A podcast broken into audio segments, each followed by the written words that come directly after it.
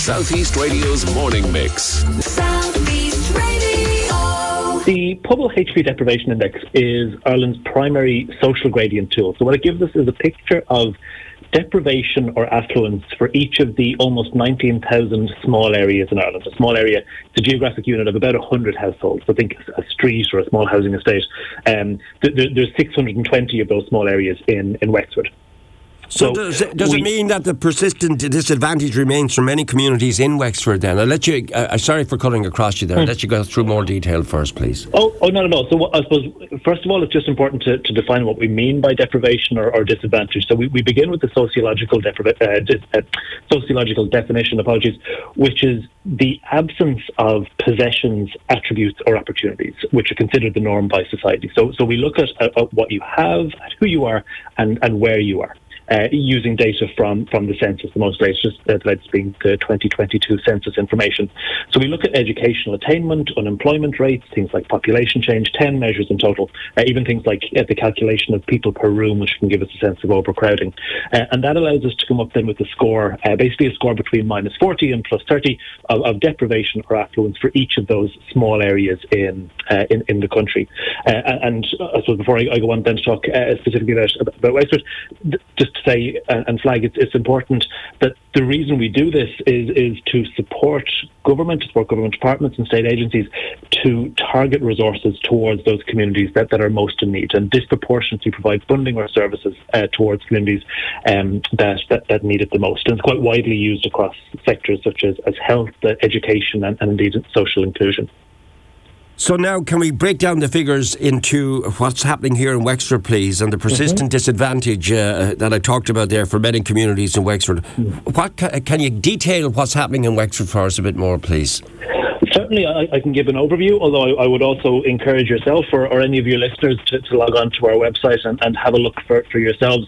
Uh, it's all publicly available information in, in a fairly intuitive um, map format that, that people can access. So, pobal.ie and log on to Pobal Maps, and you, you can see it all here for, for yourselves. Uh, so, there, there's 620 small areas in, in Wexford when we when we aggregate when we average those all up, uh, Wexford is marginally below average. Um, but again, you know, every county will be either marginally above or marginally below when you average up all the small areas. The, the real value is, is in the detail in terms of looking at those, those individual uh, small areas. So looking at um, certain towns in you know in, in the area we, we tend to see pockets both of, of affluence and of disadvantage typically uh, typically side by side certainly in the more uh, in the more rural sorry in the more urban areas. So if we look for example at, uh, at Wexford itself um, you know there's areas within there certainly there are uh, areas of, of consistent uh, disadvantage and deprivation uh, which we would see through multiple census waves continuing to, to be to be disadvantaged but also housing estate you know in particular possibly new housing estates and developments where, where we're seeing uh, pockets of, of more affluence coming in as well. Uh, very often, maybe where there's say, a new housing estate, and you might have quite a um, a profile of new buyers very often coming in in sort of uh, managerial professional roles, dual earners. Uh, I suppose that there's so much uh, competition in the housing market that we're, we're seeing that quite regularly across the country. Um, I've spoken at length before to financial uh, analysts of this, and, and one of the things they've mentioned to me is Wexford, thankfully, has seen lots of employment, nearly full employment, mm. but at the same time, when you compare the salary structure in Wexford to elsewhere, we seem to be earning. We have a lot more people working, thankfully, but they're on the lower pay scale. This obviously is having an impact on the county. Mm. So, I mean, one of the things that we, we do measure as well is, is both we, we look at both employment, but we also look at the type of employment. So, uh, is it you know managerial, professional, or is, is it sort of lower skilled uh, work? Um, you know, and, and, that is certainly one of the measures. And as I say, w- when we look on average, uh, Wexford is marginally below average in terms of in terms of those measures. When we look at the areas of particular, as, as you've mentioned, persistent disadvantaged, we do still see small pockets where there's very high levels of unemployment. Even at, at the national level, you know, the, the, the language used can be uh, that of, of, full employment. But for certain communities, you know, certain, and we're talking down to the small level here of, of say, housing estates, uh, for certain communities, you know, we are still seeing unemployment rates well up into 30, 40%. All right. So, exactly what you actually do at Pobal, what do you do?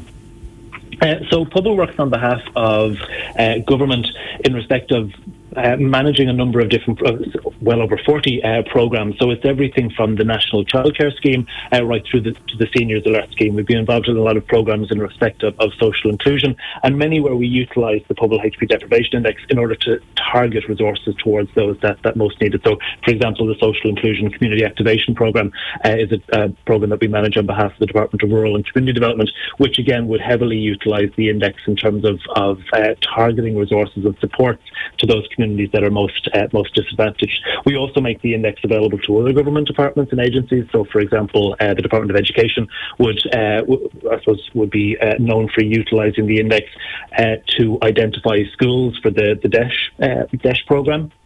And it's also very widely used uh, in, in respect of health, where, for a lot of health planning. Yeah, it was Dr. Ray Griffin I was speaking to from SETU in Waterford. He talked to me about uh, the salary structure here, Wexford, amongst the many items that I've spoken to him about recently. So the results of this data, then, uh, you've, you've given me a little insight as to what's going to happen. But obviously, the thing we'd like to do is to see Wexford come back up above the national average.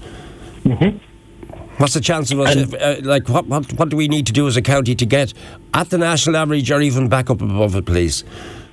Uh, well, I- I, suppose that is the million dollar question, isn't it? The million euro question. Um, one of the things that has been the driver, uh, one of the things that has been the driver in many of the counties that are coming up marginally above average, and again, you know, wh- when you're when you're averaging up small areas, it's always going to be marginally above or marginally below when we get to a, a larger geographic unit. Um, w- one of the things that we have seen in the counties where that are marginally above average is actually population influx. Is, is people coming into the county uh, tends to be one of the drivers of, I suppose, what we would term demographic vitality, and in particular in the more uh, rural areas where you have people coming into towns and coming into villages.